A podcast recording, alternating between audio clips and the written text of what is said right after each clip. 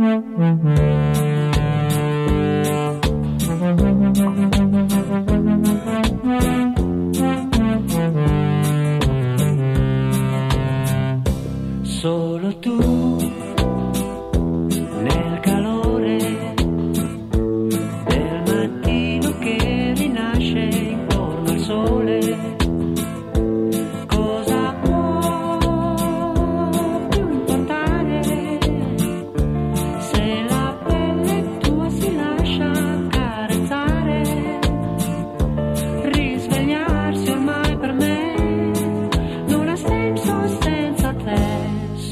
Tu, solo tu stamattina per alzarmi ancora giorno insieme a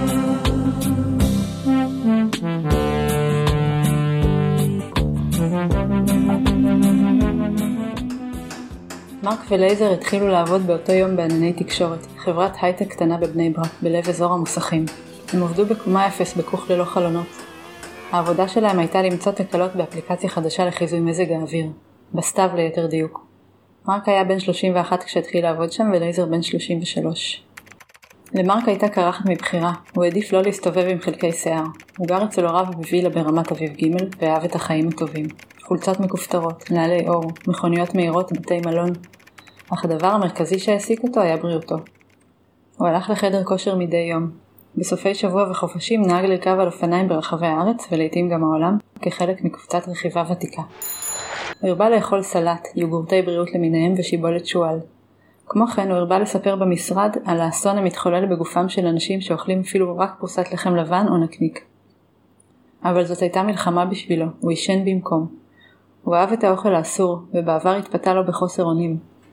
פעם הראה לבנות המשרד תמונות משנות ה-20 המוקדמות שלו כשהיה שמן, והן אמרו שאי אפשר לזהות אותו. שקלתי אז 152 קילו. לייזר אכל במשרד את כל מה שמרק לא הרשה לעצמו. המגירה העליונה שלו הכילה שקדי מרק, ביסקוויטים ושוקולד. חטיפי מרס במיוחד. מרק לא הבין את פשר תוכנה של המגירה או את לייזר. עיניו היו נפערות משניהם כשלייזר היה פותח אותה. לייזר היה קצת שמן, הייתה לו קרס שהוסתרה כמעט בהצלחה בבגדים מעט גדולים ממידתו. הוא גר לבד בדירת חדר שכורה בלב תל אביב, ואמר שהמטבח אצלו פתוח עד שתיים בלילה.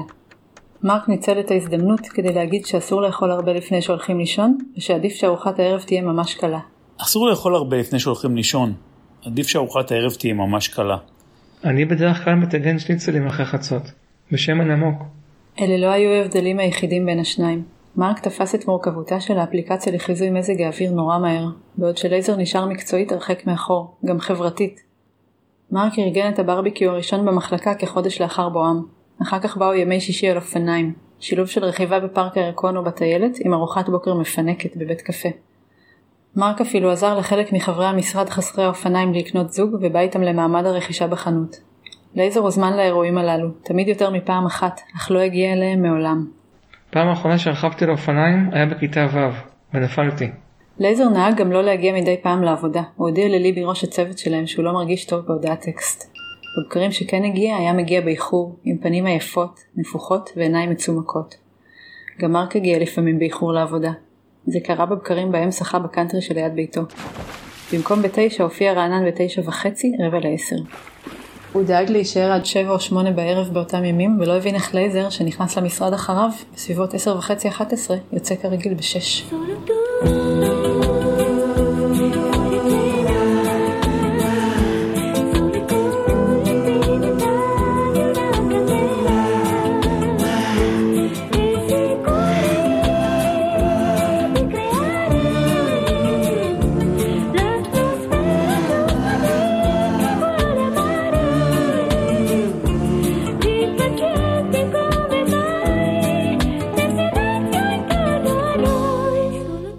חיבבו מאוד את מאיה, מהצוות שבדק את עונת האביב באפליקציה.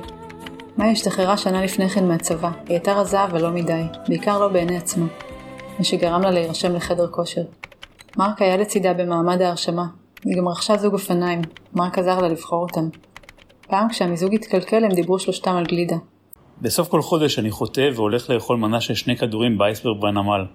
אתם יודעים איזה גלידה הכי טעימה לדעתי? לא יודע. לא יודעת. גלידה עם hot fudge, שוקולד חם. במשך שנים הייתי מבקש ב Blue Moon, הגלידריה שבתחתית של הדיזנגוף סנטר, רק hot fudge בכוסית. הם היו בשוק מזה. מרק הסתובב עם הכיסא ופרש מהשיחה כשלייזר שאל את מאיה, את יודעת מה התוספת השנייה הכי טובה בעולם? לא. אגוזי פקן מסוכרים. מה זה? מאיה לא ידעה מה זה ולייזר התפלא עליה. זה אחד הדברים הכי טעימים שיש, את חייבת לנסות. עדיף שאני לא. מה? למה? זה כמו עם שוקולד, עדיף שלא הייתי יודעת על זה. איך את מדברת? מאיה הצביעה על בטנה הממוצעת מכירה במציאות.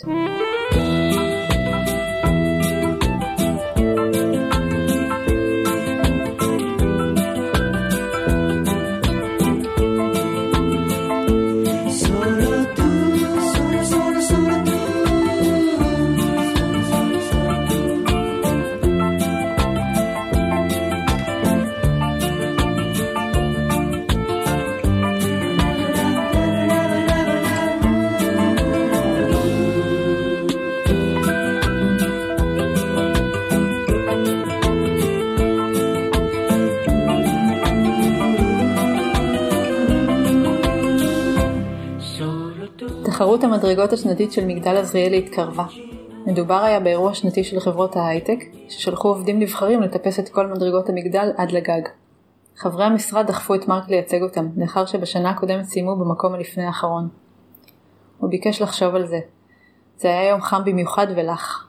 אני לא יכול להחליט כשאני מרגיש שאני נמצא בתוך מרק. לייזר הוציא בתגובה את מיכל שקדי המרק, והחל למזוג על הפקק הכחול שקדים ולשתות אותם. מישהו רוצה? לא, לא תודה. באותו יום, מרק הפך את שומר המסך שלו לתמונה של כלבו, אותו הוא כינה הכלב הביוני. הכלב הביוני היה אמסטף קטן, שניסה בתמונה לטפס על ידיעות המגירות במטבח ולהגיע אל קערה שעל השיש. מרק סיפר עליו בגאווה לבנות המשרד, והבחין שלייזר נשאר כל הזמן עם הגב אליו ועם אוזניות על האוזניים, צופה ב"החיים זה לא הכל" באינטרנט ושותה שקדים. זה היה ביום שבו מרק הודיע שהוא מתכוון לייצג את החברה בתחרות המדרגות השנתית, כשמאיה סיפרה ללייזר על ה s'mores. המושג עלה בזמן דיון סוער בחדר הדיונים על גורלו של יום הגיבוש המתקרב. מאיה הייתה בעד קומזיץ ובדעת מיעוט. לייזר ביקש לתת את קולו למיעוט שהפסיד, וכשהם חזרו למשרד היא סיפרה לו על ה s'mores. זה של האמריקנים. הם לוקחים שני ביסקוויטים ושמים ביניהם מרשמלו צלוי, והם מורחים בפנים המון ממרח שוקולד, נוטלה, או קוביות שוקולד מותכות. אכלתי את זה עם אבא שלי בקמפינג תמיד בארצות הברית. אפשר גם להוסיף לזה סוכריות לקישוט, סירופ מייפל, אגוזים וצימוקים אם רוצים. מרק שנמנע אז מאוכל מזיק יותר מתמיד, קטע את השיחה, ואמר שהוא התחיל להתאמן אתמול לתחרות. רצתי שעתיים בפארק הירקון עם הכלב הביוני. מי רוצה לבוא להתאמן איתי היום? מרק הביט במאיה. לייזר שאל בתגובה. מי רוצה סמורפס? סמורס. אני לא מבין מה קורה עם הביסקוויטים כשמחממים אותם. הם לא מתפוררים? אני כבר לא זוכרת, הייתי ילדה. היא נעמדה ליד המחשב שלו והקישה בשובבות בגוגל s'mores. מיד הופיע צילום צבעוני של המאכל, ולייזר הסתכל והתמוגג. איזה יופי. למחרת, אחרי שלייזר קם והודיע בארבע שיש לו חשק לאייס קפה ובראוניס בארומה, מרק הזמין את מאיה לצאת איתו לעשן. הם עמדו ועישנו, שואפים סיגרות ואוויר מוסכים לסירוגין, מול הגזלן, פיצוצייה יקרנית שכונתה במחלקה גם הכל מעשר. הגזלן בדיוק חימם במיקרו בייגל לא טרי ללקוח. מאיה התלהבה מהריח ומרק לקח נשימה עמוקה ועצם את עיניו. תחשבי על העורקים שלך. היום אכלתי סלט. איכסה של סלט. אני לא מבין. מה? אני לא מבין את זה, כאילו, הוא שמן. אז מה? מה הוא חושב כאילו? מה התוכנית? כשבועיים לפני התחרות, מרק לקח את לייזר טרמפ הביתה. ליבי ביקשה ממרק שיסביר ללייזר איך לבדוק את מפות הגשמים, ולפתע שניהם שמו לב שהשעה כבר שבע. האוטו של מרק היה חדיש ומהיר, אבל תקוע כמו כולם בפקק ארוך בז'בוטינסקי.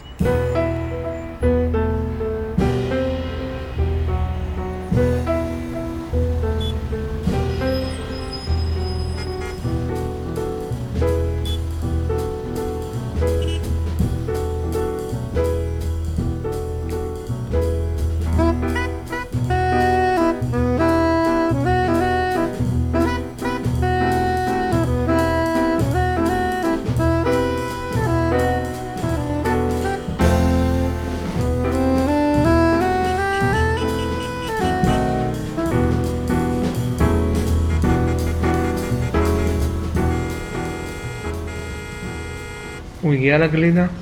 מי? הכלב שלך. הכלב הביוני? בתמונה? זה יוגורט. והוא הגיע? הגיע, הגיע. תסמוך עליו. זה כלב משוגע. אי אפשר לעצור אותו כשהוא רוצה משהו. אתה יודע מה הוא עושה כשאני לא נמצא? איך הוא מתגעגע אליי? הוא הולך לדלת ומיילל עד שאני חוזר. ועד שאני לא חוזר הוא לא מפסיק. ההורים שלי לא מצליחים להזיז אותו משם. זה בלתי אפשרי. לייזר חייך בהתרגשות למשמע הדברים. הוא הוציא מכיסו צרור מפתחות קטן והגיש אותו למרק. מחזיק המפתחות נשא תמונה של פינצ'רית קטנה עם אוזניים גדולות של זאב. היא עמדה על הדשא ליד רגל גדולה בג'ינס ונעל ריבוק לבנה. גם לי יש אחת, לייקה. היא אצל ההורים שלי. כבר בת 15. פה היא בת שנה. מרק החזיר ללייזר את צרור המפתחות הרזה, ולייזר הכניס אותו חזרה לכיס ואמר, אין כמו כלבים. הם יותר טובים מאנשים. לגמרי.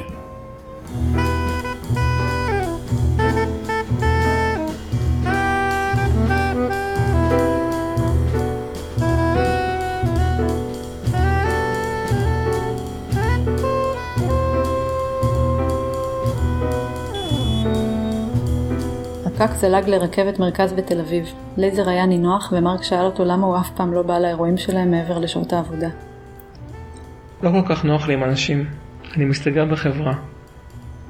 באחד על אחד אין לי בעיה, אתה רואה, אבל כשאנשים הם קבוצה, קשה לי איתם. אבל למה? כאילו גם לי קשה עם חברה. אבל אני מנסה. כאילו הם נהיים אחרים כשהם יחד. רעים קצת. לא יודע, זה מאיים עליי. אתה ממש לא כזה. דווקא אין לי ביטחון עם אנשים חדשים בהתחלה. אתה בכלל לא נראה כזה. רוצה? לייזר הציע לו במבה מתוך שקית גדולה שהוא כרגע פתח. מרק הסתכל בבמבה מזועזע. לא, תודה.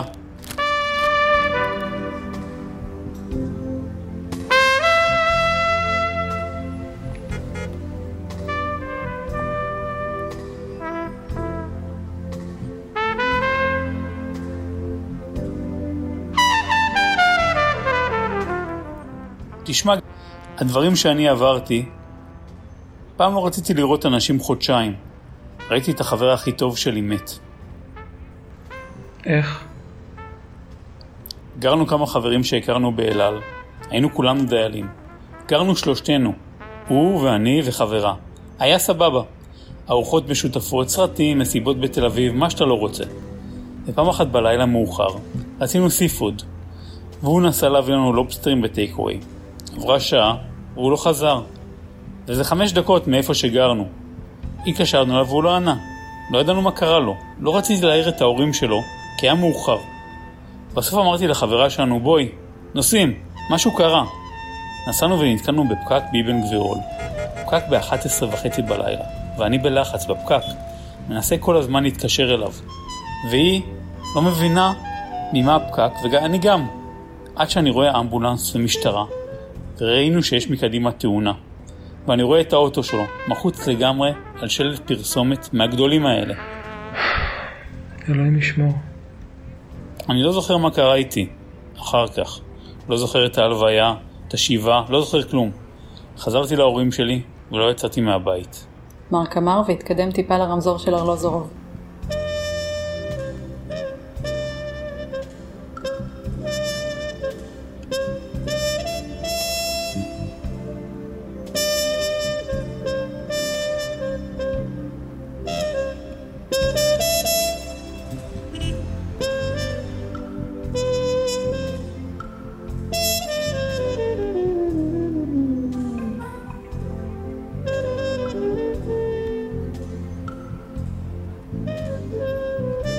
גם לי קרה משהו דומה. אבל, אבל הגבתי אחרת לגמרי. החבר הכי טוב שלי, חבר ילדות, היה לו דיכאון כמה שנים והוא יום אחד קפץ מבניין. אבל אני, אבל אני בניגוד לך, לא ידעתי, לא יודע עד היום מה אני מרגיש עם זה. אני, אני יודע מה הייתי צריך להרגיש. מיד, מיד שזה קרה, זה השתלט עליי, ועד, ועד היום זה... עד היום לא הגבתי לזה בצורה אמיתית. עם מה שאני, מרג... עם מה שאני מרגיש באמת.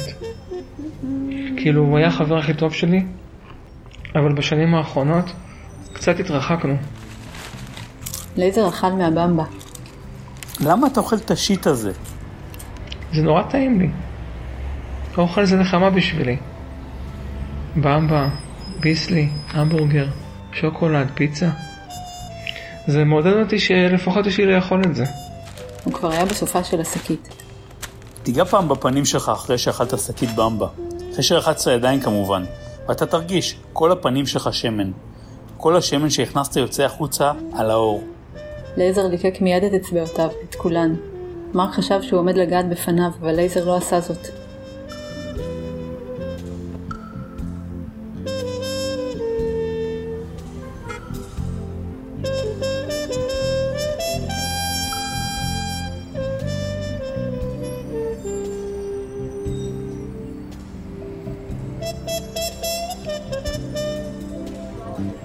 בבוקר התחרות ביום שישי כל חברי המשרד הגיעו לעזריאלי חוץ מלייזר. מרק לבש מכנסי סטרץ' וגופייה צמודה והזיע עוד לפני המדרגה הראשונה.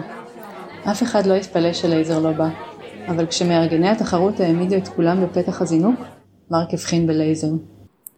לייזר הגיע עם עוגת קרם קנויה על מגש, כמעט גמורה ממנה הוא אכל עם כפית. שריקת הזינוק נשמעה, אבל מרק עוד הביט בלייזר אוכל מהעוגה. רק כשמאיה צעקה לו שהתחילו, הוא סובב את הראש ופתח בספרינט.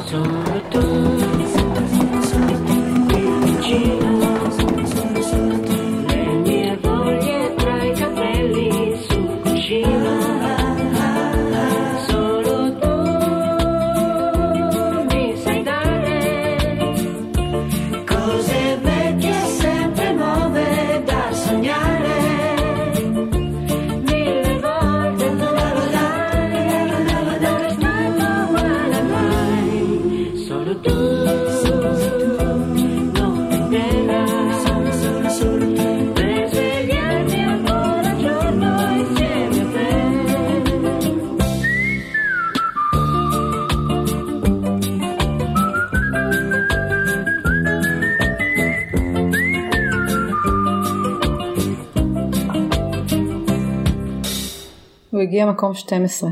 בגג בניין עזריאלי חיכו לו מרוצים כל חברי המשרד מלבד לייזר. איפה לייזר? לא יודעת. מישהו מהחבר'ה הציע שהם ילכו אליו לחגוג, אבל שמרק ייקח בחשבון שהוא גר בקומה חמישית בלי מעלית. לייזר לא עלה איתכם? הוא בא בכלל? לא ראית אותו? עם העוגה והכפית? לא.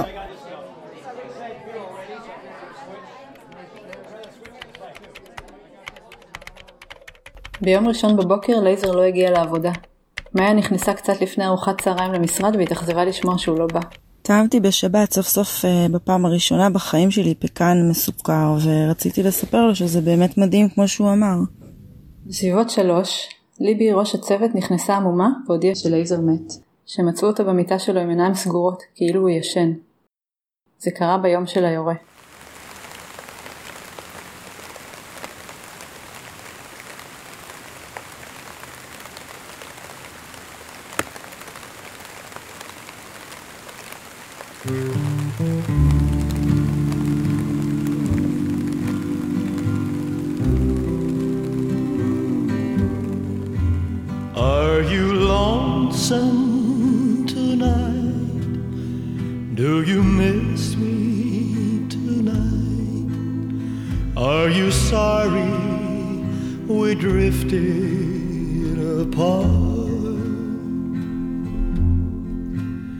Does your memory stray to a bright summer day? when I kissed you and called you sweetheart. Do the chairs in your parlor seem empty and bare? Do you gaze at your doorstep and picture me there? Is your heart filled with pain? Shall I come back again? Tell me, dear, are you lonesome tonight?